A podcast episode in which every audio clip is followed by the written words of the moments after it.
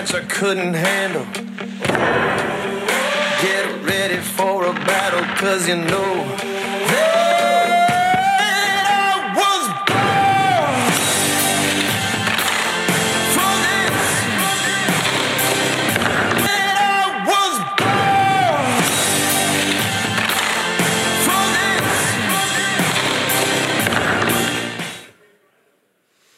Today we're going to look at the ultimate builder, our Lord and Savior, Jesus Christ. How many know that you know that you know that He's at work in your life today? He's building your life this morning. Amen. Thank you, Jesus. Amen.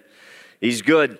We're going to look at this thing called stress, something that you know nothing about, I'm sure. I think we all can relate to this thing called stress. And I want to look at how did Jesus handle stress? How did he cope with stress? And I'm going to be honest with you today. This message really is for me. If I was standing here all alone, I'd be preaching this to me today because I know many of these principles. We're going to look at Jesus' principles of stress management. I've put them into practice, and some of them I have not been following them too well lately and stress happens. So, how did Jesus handle stress? And what are some of the leading causes of stress in our lives? Uh, and, you know, there's some things that are no brainers. You know, the death of a loved one, that's going to cause some real stress in your life. And some of you know more about that than, than others, different degrees of that. And, you know, I've experienced some of that in the last few months of my father passing, but, you know, uh, in our scenario, it was good. 93, he was ready to go. It was a good case scenario, but yet there's an element there, he's not here. Parenting. How many parents here today would say there's some stress involved in parenting? Yeah. Some of you are just kind of waving at me here. Four kids under five years of age or four kids under 20 years of age and they're teenagers. So you've got toddlers, preschoolers, kindergartners, stress. You've got teenagers, stress. There can be stress in parenting, relationships, there's stress, and there's job stress, and there's loss of a job, and there's financial stress, and there's getting married can be stressful, or marriage can be stressful. Illness, injuries, moving, changing locations can be stressful. And on and on the list can go, the scenarios that can involve stress. So, how do I cope with stress? Uh, uh, we live in this stress filled world, and we all know this phrase I'm all stressed out. You know, we say things like that, but sometimes I think when we say things like that, we kind of put a declaration on our life if we're not careful. So I want you to think about it today. We're, we're, we're, stepping into the Christmas season and we're thinking about this Jesus, and he comes down from glory, a babe in a manger. But I want you to think about Jesus. He encountered stress and he lived a stress filled life. He was constantly under pressure. There were grueling demands on his time. He rarely had any personal privacy. He was constantly interrupted. People misunderstood him, criticized him, ridiculed him. He had enormous stress, I believe, which would have caused any of us to cave in. And so we're going to look at, you know, his principles of stress management. So, what causes you to stress? I want you think about that a minute. What causes you to stress? How do you handle stress? Or does stress handle you? That's what we're going to look at today. Stand with me if you would and take your Bible. So, how are we going to cope with stress? How are we going to handle stress today? I believe we can do it in Jesus' name. Tell your neighbor, we can do it. Come on, we can do it. How many have found out that even the Christmas holiday season can bring some stress with it? Boy, one hand went up right away. yeah. It's not supposed to be that way, is it? I want you to enjoy this season. I want to enjoy this season. I want us to really experience the presence of our Savior Jesus Christ and, and, have a wonderful Christmas season. It doesn't have to be stressed out, it doesn't have to be. So let's take our Bibles our apps and let's believe God's going to just say some things to us today. It's going to help us this morning and, and do some work in our lives if we allow Him to do that. Let's say it together. This is my Bible. This is the Word of God. I am what it says I am. I have what it says I have. I can do what it says I can do. When I read and hear the word, faith comes to my spirit. I boldly confess, my mind is alert, my heart is receptive. I'm about to receive the incorruptible, indestructible, ever living of the Word of God, and it will change my life. I'll never be the same again in Jesus' name. Amen. Amen. You may be seated. Hallelujah. Amen. Receive that today. So you have your uh, handouts. Write some things down. I'm going to encourage you. Remember things that we write down. Use the app this morning, the notes. But uh, we look at this today. So, how can I cope with stress? And we're going to see how Jesus handled stress and his principles of stress management. So, we're just going to move right along. Here's the first principle number one identification. Identification. Know who you are. Know who you are. We see some things Jesus said. We see John 8 12. Jesus said, I am the light of the world. Whoever follows me will never walk in darkness, but will have the light of life.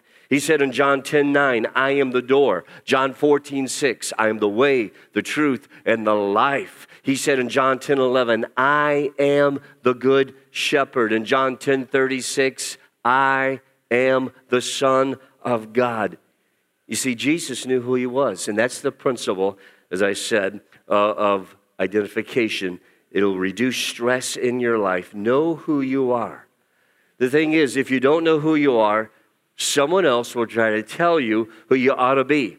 If you don't know who you are, you'll let other people manipulate you and pressure you in being to somebody that you're not, someone that you don't want to be. And then at times, too much stress comes in life because we like to wear masks at times or put on masks at times. Uh, we're unreal, we're not genuine, and we try to be someone that we're not. So it comes from insecurity. If you don't know who you are, you're going to be insecure. And insecurity is going to produce in our life pressure to perform and then to conform. We set unrealistic standards for our lives. And we work and we work and we work and we can't meet those unrealistic standards. Tension and pressure, they occur because we have these unrealistic standards and there's pressure and there's tension in our lives. So, the first way we want to balance stress is to have this internal balance of who I am. I know who I am because I know whose I am. Write that down. I know who I am because I know whose I am. And we're going to do a sermon series in the new year. And one sermon series, this is going to be identity crisis. When you know who you are, it'll reduce stress in your life. I want to say that again. I know who I am by knowing whose I am. I know who I am by knowing whose I am. You need to see that. I am a child of God. I was made by him and for him. I was put on this earth for a purpose. I am deeply loved by God. I'm accepted by him. He has a plan for my life. And because he put me here, I am significant. Jesus knew who he was. Who are you? Who are you? I just told you. Amen? Amen. Who are you? You were made by God and for God. I'm a child of God. I have a plan and a purpose from God for my life. I am significant because God planned me and He made me. And because I am significant by God, I am deeply loved by God. God is for me, not against me. I am a child of God. Amen? Amen. Amen. And I, that's why we talk about this celebration service of new beginnings on, on, December 29th. And I would encourage you, if you have not gone public with your faith and saying it's your desire to follow Jesus Christ, that, that, that you've accepted him as your Savior, water baptism it's really going to help identify you. You go public and say, I love Jesus. I, I, I, don't have it all figured out, but I want to follow him. I want his life to be in me and him to live his life through me. Go public with your faith, December 29th, get water baptized. And some of you, and this happens at times, you may have been water baptized as a child, and, and, you have not really been intentionally living for Christ for some time or a number of years. I want to encourage you, December 29th I want you to sign up and go public with your faith, and it's going to solidify you and secure you and set you on the track and on the road that I am a man of God. I am a woman of God. This is who I'm living for. It's going to make a great difference. Secondly, we see dedication. Know whom you're trying to please. We see Jesus, he says in John 5, verse 30, By myself I can do nothing. I judge only as I hear. My judgment is just, for I seek not to please myself, but him, him who sent me. How many's found out you can't please everyone? How many's found out sometimes you can't please yourself?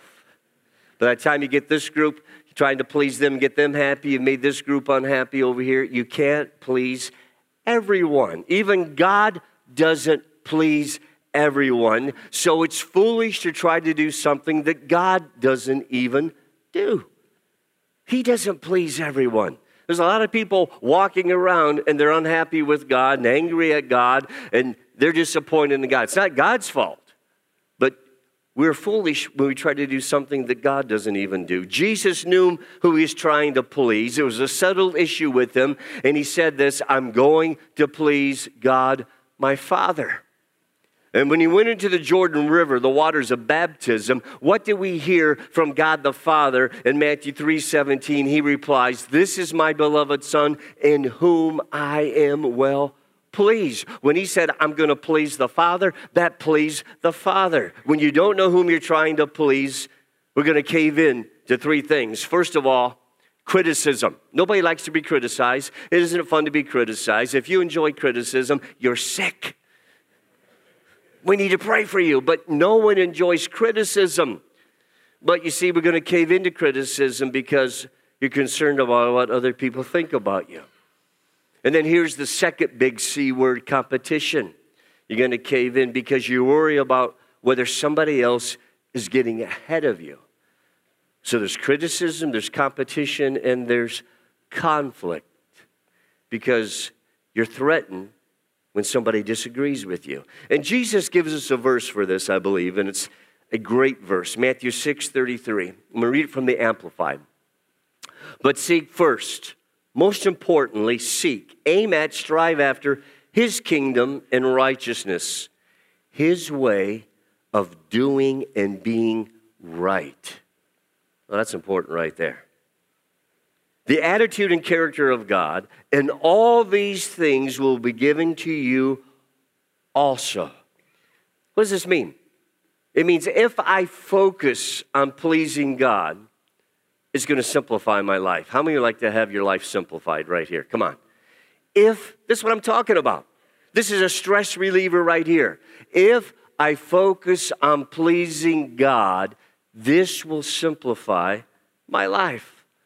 I'll always be doing the right thing and the thing that pleases God. If I focus on pleasing God in my marriage, if I focus on pleasing God in my career, if I focus on pleasing God at school, if I focus on pleasing God, that thing, it will please God regardless of what anyone thinks. And if we're not careful, we all do this. We love to blame our stress on people, other people. We don't like to say that, but we like to blame somebody. Somebody has to be at fault. It's not going to be me, right? We want to blame somebody. You, you made me. I have to. Well, actually, there are just a few things in life that we must do. When we say things like, I have to, I must, I've got to, I'm actually saying I choose to because I don't want to pay the consequences. When we get under pressure, we're choosing to allow other people to put us under pressure. We're not victims unless we allow ourselves to be victims. Amen? Say it with me I'm not a victim. I'm not. We allow ourselves at times. Organization, know what you're trying to accomplish. We look at John chapter 8, verse 14. Jesus says, Even if I testify on my own behalf, my testimony is valid, for, uh, for I know where I came from and where I'm going. I know where I came from. I know where I'm going. Unless you plan your life and set priorities, other people will do it for you. Every day, you're either going to live by principles or pressure. I want to live by principles and not pressure. You must decide what's important in your life. Stop living under the tyranny of the urgent. Busyness is not necessarily productivity. I know that for a fact. I found that out myself. I experienced this. Busyness isn't necessarily productivity. How many have found that out before? Man, you're going and you're going. I'm working and I'm working and I'm working. Wow, wow, look at. I don't think I've gotten anything accomplished here. Wow, I'm tired. This day isn't even over yet. There's more to go. You see, busyness doesn't mean productivity. Preparation prevents pressure, but procrastination produces pressure. Look at your day. See, this is a practical message. Look at your schedule. Look at your week and ask Is this the way I want to spend my days? Is this the way I want to spend my week? Is this the way I want to spend my month? Is this the way I want to spend my life, in fact? Is this it? What's important? What's eternal? Those are the questions you need to ask. What am I really living for? And then we see this thing called concentration. Focus on one thing at a time. And we're very, very, very, very bad at that. Yes, I'm wagging my finger at you. Focus on one thing at a time, and most of us are bad at this. Numerous times people tried to get Jesus detoured from his planned schedule they tried to distract him from his golden life. We see in Luke chapter 4 42. Now, when it was day, he departed and went into a deserted place, and the crowd sought him and came to him and tried to keep him from leaving them. And here's Jesus' response. Here it is. Here's our Savior's response, the lover of our soul, verse 43 I must preach the kingdom of God to those other cities also, because for this purpose I have been sent. He's the master of concentration, he's the master of focus. Everyone tried to interrupt him at times, everyone had a plan for him, but he kept moving forward with his goal. He was determined, he concentrated his efforts.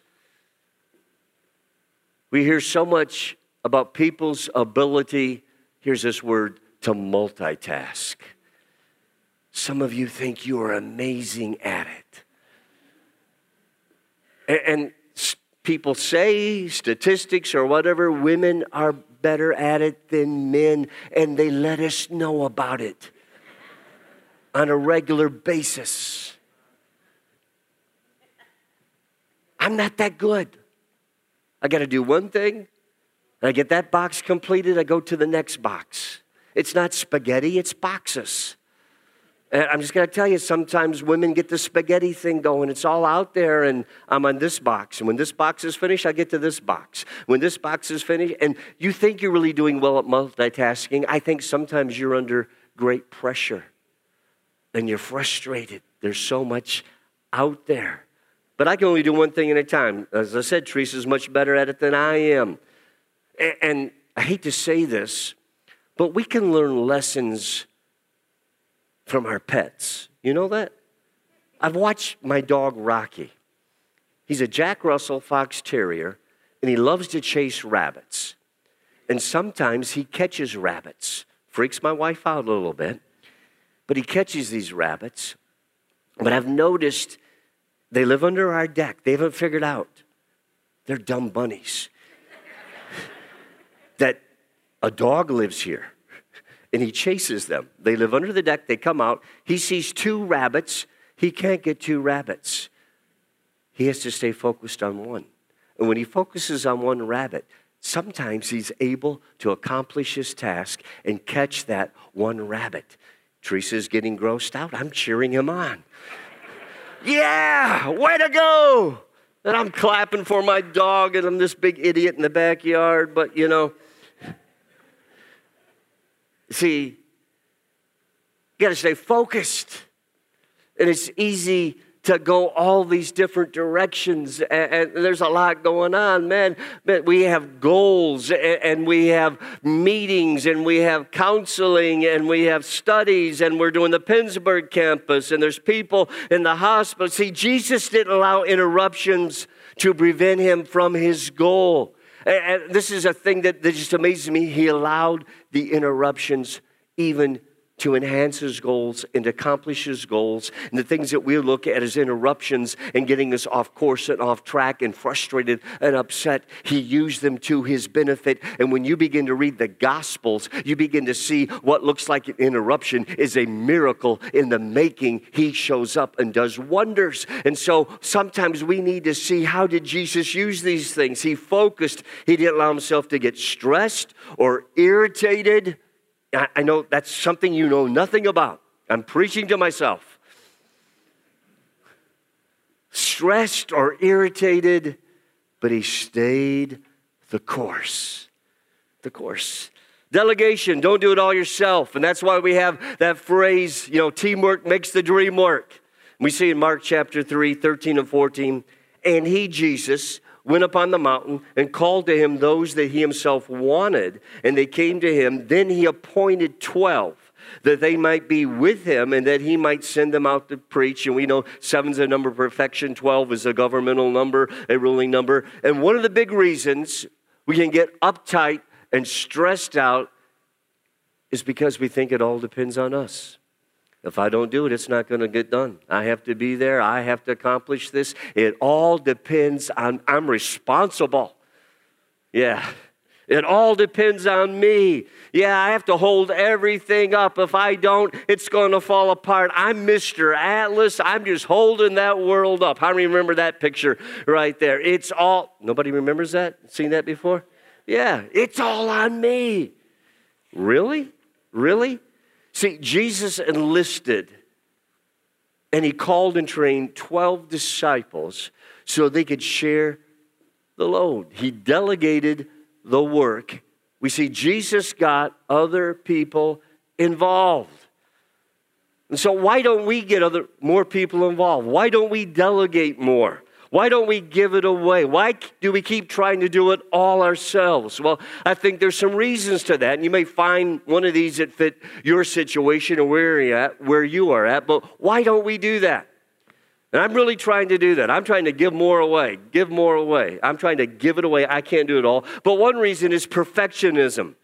If I want the job done right, I'm going to have to do it myself. Right? How many people like that are out there? Well, if we be honest, we've all been there at times. Yeah. But it doesn't really work because there's too many things to do to get done. And it's been said, and I heard this recently if someone can do it 60% as well, let them do it. We have trouble with that. If someone can do it 60% as well, let them do it. And I thought about that. Jesus called the 12, he delegated them, he sent them out to what? Preached. They were preaching the good news, the kingdom, while Jesus was still on planet Earth. He sent them out to preach. If someone can do it 60% as well, let them do it. Do you think Jesus could do a better job than the 12? Come on, everybody put your hand up right now. Right? Jesus, of course he could. Jesus can do a better job than every one of us, but he's called us. Delegation. But he let them do it. They made some mistakes. Yeah. It's okay to make mistakes. I want you to be comfortable with that. It's okay to make mistakes. It's called an education. We're not going to learn unless we receive an education and we're educated through our mistakes. We should be learning through our mistakes. I remember our, our, boys now are 31 and 37, married, both of them with children, three children apiece. We have six great grandchildren, six grandchildren that are great, I should say. That's what I'm trying to say. But as they were growing up and even young adulthood, there were times that my wife thought Teresa, this lovely, brilliant, multitasking woman that, that's with kids right now, ministering, but you know, we need to do this, or maybe we need to help them here, or maybe we need to help them here. And I look back, we were great helpers, but there were times I needed to let them receive an education. And I could not rescue them because they needed to learn some lessons along the way. And if I rescue them, they wouldn't learn the lesson they needed to learn. And they needed to have that education and graduate that course and so they can move on in their life. How many know what I'm talking about? Yeah. And that's what parenting is all about. That's what God is doing with us at the very same time. There's another reason we don't delegate. Delegate. It's called insecurity. What if I turn this over to them and they do a better job than me? Hallelujah. I'm at that point now in life. Praise God. but what if they do a better job than, than I do? But if you know who you are and you are secure, you know what you want to accomplish. You want to be effective and you will get others involved. Because we really can't do more than one thing well at a time. And we say it, I'm going to say it again teamwork makes the dream work. And here's the other one we're better together. We really are. Tell your neighbor we're better together. You see, God's called me and Teresa, and we lead this ministry, but it's not about me. It's not about Teresa. I can't do it all alone, and, uh, I know more and more every day. There's no way I'm going to try to do this all alone. We're only going to succeed and be effective and influential and reach people for the kingdom of God. And I'm very renewed passionate about that this Christmas season, that it's going to take all of us living for Jesus, worshiping Jesus, inviting people to the house of God to make this dream work. We're better together. Amen. Amen. I want to encourage you when I'm talking about that. We have invitation cards. Want you to invite some people to be in God's house this Christmas season. Christmas Eve, 4 and 6 o'clock, uh, I, I want to see the house packed. And it usually is Christmas Eve. But we have these opportunities. There's some natural opportunities that people will come to church. And usually it's Christmas and Easter. Instead of criticizing that, let's capitalize on that. Amen? Let's get them here. Let, us get them experiencing the presence of God. Let's let them experience this wonderful Savior, Jesus. I, I, I want to see people knowing who Jesus really is. Amen?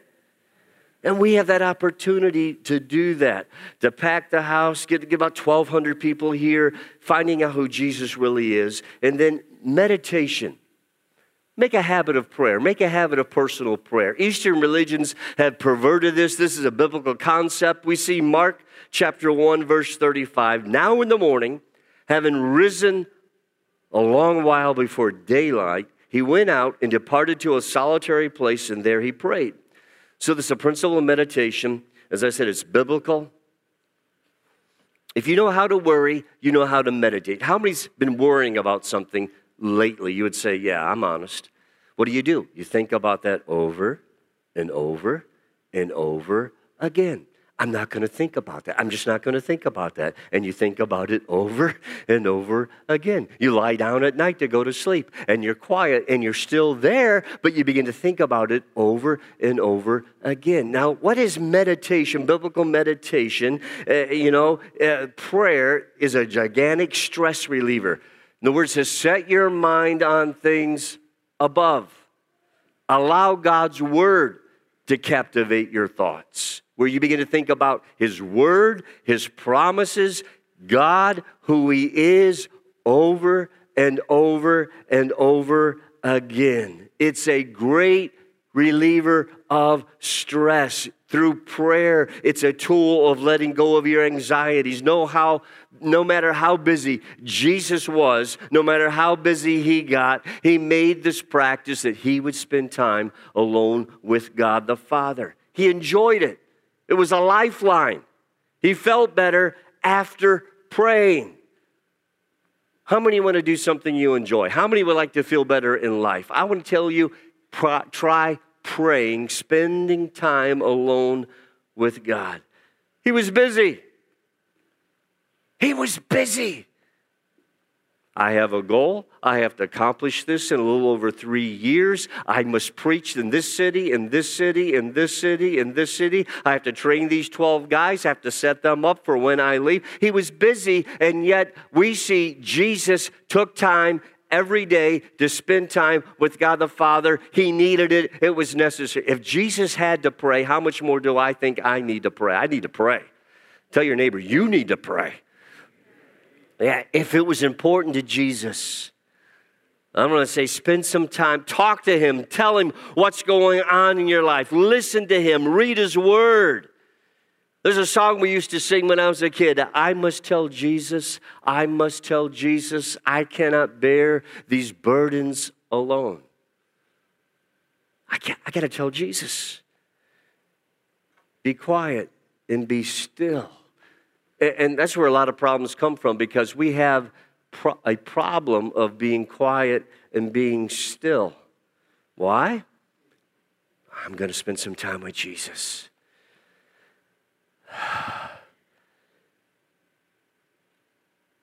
Uh uh I better check. What's going Somebody just sent me a text, really.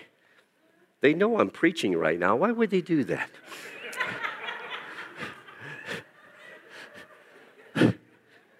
What's the matter for you?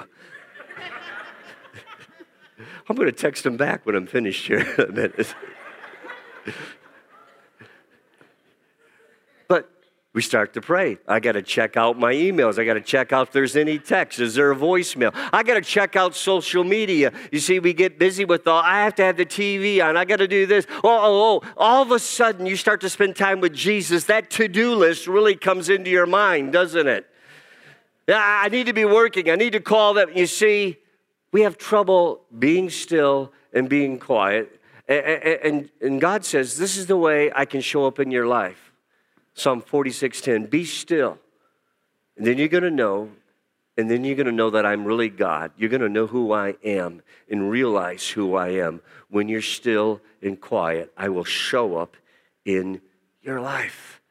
And there's another uh, uh avenue, or I should say, another aspect to prayer. We're gathering on Monday nights. Eh, man, if, if, you're not serving somewhere in a group eh, and, and your schedule permits, 6:30 right here Monday night. We, we have a guide to prayer. We have scriptures we're praying. We have a focus every night, and we're being led through prayer. But I want you to know we show up. There's power in prayer. There's time well spent, about an hour in the presence of God. And then we pray all over this sanctuary, and we pray for needs, and we pray for each other. But God shows up in prayer. When we give God time, He's going to reveal himself to us. I want to know him. How many say, I want to know him? You can't know him unless you spend time with him. We'll get to really know who God is when we get quiet and still. Number seven, and I'm almost wrapping this up. I like this one recreation. Take time to enjoy life. I'm failing in this area. I am. That's why there's these sayings that show up in our culture. All work and no play makes Jack a dull boy, doesn't it? Well, that's a nickname for John, and I'm getting kind of dull. I got to play. I got to do some things here lately. So anyway, there, there's tr- and that's truth for you, and that's truth for me. Mark 6:31, and he said to them, the 12 disciples, "Come aside by yourselves to a deserted place and rest for a while." There were many coming and going, and they did not even look at this. You think you're busy? I think we've all been there. We could all say this and they didn't even have time to eat. How many's found yourself there? Come on, is that a that's a bad place to be? I realized the other day, I'm eating standing up, I'm eating in the car, I'm eating walking away. That's not taking time to eat. They didn't even have time to eat. And Jesus is teaching the principle of relaxation and recreation. He looked at his guys, he looked at his men, he looked at his friends, They've been working hard. They've been working hard with people, and people are wonderful. But we as people, we can all be demanding. And they, they were trying to minister, and they were preaching the word, and they're trying to meet needs. And these guys were tired. They were emotionally and they were spiritually spent, and they were drained. And Jesus looked at them and says, We need to get away. You need a break. You need some R and R, rest and relaxation. They got into a boat. They went to the other side of the lake. They went to, it says, an unpopulated place, a people free zone. And I love people. We've done these personality and temperament tests, or call them tests or evaluation, whatever you want to call them. And um, they're amazing reveals. If you have never done that, I didn't believe in them. I believe in them now because you do them so fast. They're honest answers, and it reveals really who you are. If you're married, who your spouse is, so you know who each other. You know why does she do that, or why does he do? Well, here's why. Why do I do that? You know, and it reveals that we're both uh, strong leaders. We're both extroverts. We both love people. We should have killed each other a long time ago, but for the grace of God. And, and yeah, how do you make your marriage work? Jesus, Jesus, Jesus. And you love each other. But you know who each other are. I'm going to tell you, in our marriage, when we stopped competing, and we used to compete, and we started complimenting each other, it began to work. Somebody say amen to that. Amen? And uh, so you look at that, and, we both love people, but there's times, and you may be a people lover, and, I really do, but there's times you need a people free zone, and so you can rest and relax. Jesus could handle stress because he knew when to relax. We see Jesus on a regular basis. What did he do? He went to the mountains, he went to the lake, and he went to the desert. Man, he covered it. He went to the mountains, he went to the lake, he went to the desert. God knows that our bodies need rest. God knows our, our, our, soul, our mind, and our will and our emotions need rest. Our spirit needs rest. Periodic breaks. He survives stress because I like this scripture. We, we never really talk about Matthew 11 19. My dad's generation, they never ever talked about this verse. He was raised on a lot of rules and regulations, and there's been a bad, bad concept of Jesus put out there, I believe, in our culture, because it says, I believe in Matthew 11 19, yes, there it is, Jesus came enjoying life. Somebody should have said amen to that. Jesus had fun. Jesus liked the world that he created and he enjoyed the world that he created. Amen? Jesus had fun. He came enjoying life. We never had that picture of Jesus with a big smile on his face and Jesus laughing and Jesus just getting a kick out of things and a kick out of people and a kick out of the mountains and the lake and the deserts. Jesus came enjoying life. It was good. We put it out there, I got to live for Jesus and I got to get this job done and work, work, work, work, work. And you better straighten up and you better line up and you better get your act together. And what in the world is wrong with you? And you call yourself a. Jesus came enjoying life. Amen? Come on. Tell your neighbor, lighten up. Amen. Some of you need to get a life. Yeah, the life of Jesus. Yeah, we got this picture. No fun, Jesus. No fun. 1 Timothy 6 17. The God, it says, has provided everything richly for our enjoyment. Richly for our enjoyment. You see, balance in life is the key to stress management. And I want to say, and I honestly believe, that Sunday worship experiences are a great stress reliever. How many would agree with that this morning? Amen? Amen. Sunday worship experiences are a great stress reliever. And the last but not least, and this is what Jesus is saying to you and me. He's talking about transformation. He says, Give me your stress. Just turn it over, let go, take your hands off, quit clutching onto that, Matthew chapter 11, verse 28 and 30. And this visual picture that they could see talks about the yoke and two cattle or two oxen and the wooden yokes, and they're perfectly teamed together. So they're in unity, walking together. And but Jesus gives us this picture. He says, Come to me, all you who labor and are heavy laden, and I will give you rest.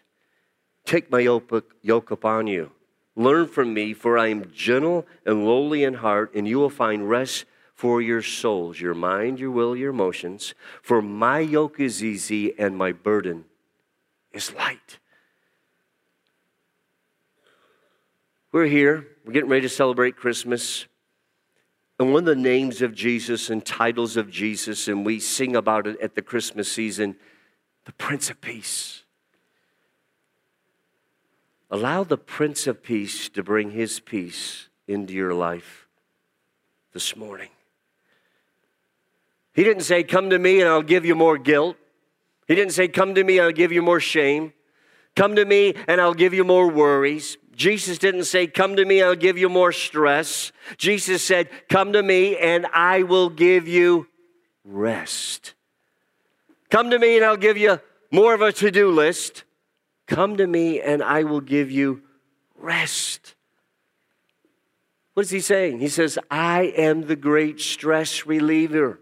I'll give you peace in a chaotic world. Yeah, one day he's going to sit up on a throne. Amen. One day he's going to rule this world and there will be peace. But before that, he wants to rule in your heart, and in your life, and you can have peace in the chaos. Come to me and I'll give you inner strength when you feel like you don't have any strength and you can't go on. You see, what he's saying this morning is I can transform your life from stressful to satisfied. I like satisfied. That sounds better than stressful, doesn't it? Amen. Let's stand together this morning. I want to read a verse to you this morning, two verses that I want you to use today as your action step. Okay, here's your action step. Remember this, write this down. The big idea today, I didn't say it. Stress happens, but you can be at peace under pressure. How many are making a choice today and you're saying, I want to be at peace under pressure? I'm going to do that. This Christmas season is going to be a worshipful season, a peaceful season. There's demands, there's a lot going on, but I am not going to miss what Christ has for me this season. I'm not going to miss experiencing Him. Stress happens, but you can be at peace under pressure. Now, here's the action step. Well, I'm going to share that. Let's just sing this. Let's just, let's just sing this song, worship a minute, then I want to read this to you, this action step. And if you feel like, worship team, would you come, please? If you just would say, you know what, I'm experiencing stress, I'm under pressure. I can relate to many of these things. As we sing this, just raise your hand to the Lord right now. Let Him just begin to move in your life right now this morning.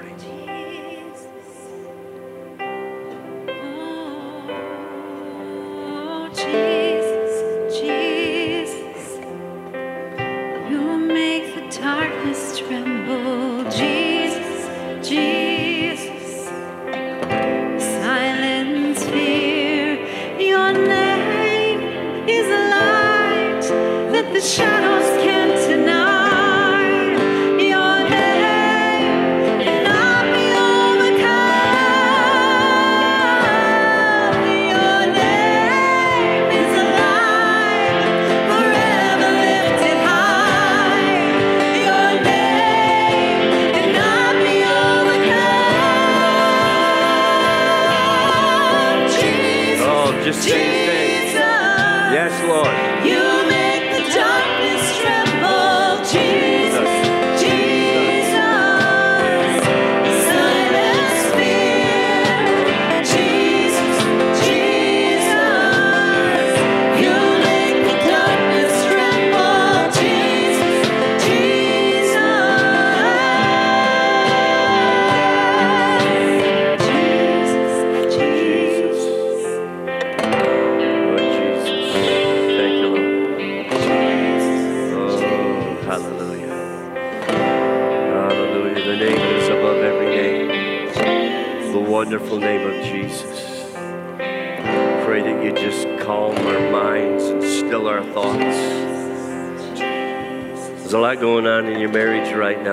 Peace of God move in.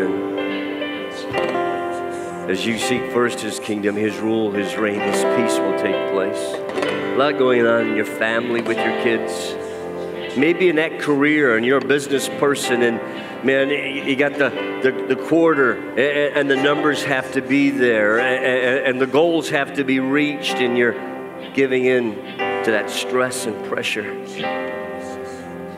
maybe the pressure of just this season, and you're looking at, well, there's these gifts, and I have to pay this, and I have to do this, or whatever it may be. Here's the words of the Apostle Paul, words of encouragement for us. Here's our action step for this week. Philippians chapter 4, verses 8 and 9. Finally, believers. How many believers do we have here today? Believers. Yeah. He's speaking to us because this happens to us. This can take place in our lives. Finally, believers.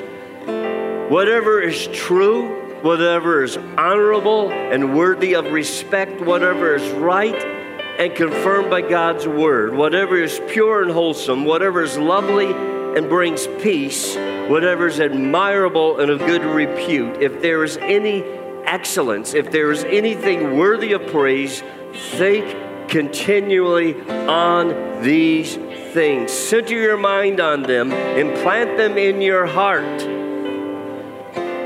I can do this. I can do this. Lord, you're going to help me do this. I'm going to take that step toward you. And then he says, verse 9, these things which you have learned and received, Paul says, and heard and seen in me, practice these things in daily life. You've seen me, you've seen what I've been teaching, you've seen what I've been putting into practice. I've been living out Jesus Christ. And the God who is the source of peace and well being will be with you. Think on these things, put them into practice, and you're going to experience the peace of God. Amen. I don't think it's God's will we're stressed out, do you? Where do you think that comes from? That comes from our actions and our missteps, but ultimately, the enemy wants you living in unrest. The peace of God. He says that we could experience that surpasses all human understanding. Amen. Amen. The peace begins, first of all, and initially, when we receive Jesus Christ as our Lord and Savior we ask Him to forgive us, our, forgive us of our sins and come into our life. We start that relationship with Him. See, that's what Christmas is all about. It's not about we pull Him out once a year, we set up the manger scene, and we sing a little bit about Jesus. It's about He's an everyday Jesus, and He can change and transform your life every day and change the course of your destiny in eternity. He came to be your Savior. And it's a personal, personal relationship. If you're here today and you'd like to start a personal relationship with Jesus, and you know you haven't done that, but you want to do that, raise your hand for me right now and say, I want Jesus in my life. I want to know him. I want the Prince of Peace to take my sin and I want him to live in my life. Raise your hand with me this morning. As I look around, I'm going to give you this chance, this opportunity. Say, I want Jesus. Amen. Let's close in prayer. How many are going to say, I'm going to take Philippians chapter 4, verse 8 and 9, and I'm going to read that, meditate on that. I'm going to put that into practice this week. I'm going to experience the peace of God. Amen. Lord Jesus, I thank you. You're the stress buster. You've shown us how we can live not controlled by stress but we can manage, we can cope, and we can be victorious and not a victim. And I pray over your people at a season that should be so joyous and so peaceful and so uh, full of celebration that at times we give in to stress and pressure. I pray that that would be gone in the name that is above every name. And I speak your peace in the marriages, your peace in the families, your peace into this holiday, this holy day, that we experience the Lord Jesus Christ. Amen and amen and amen. God bless you. Have a great week. Let's see God do something in and through us. Amen. Jesus.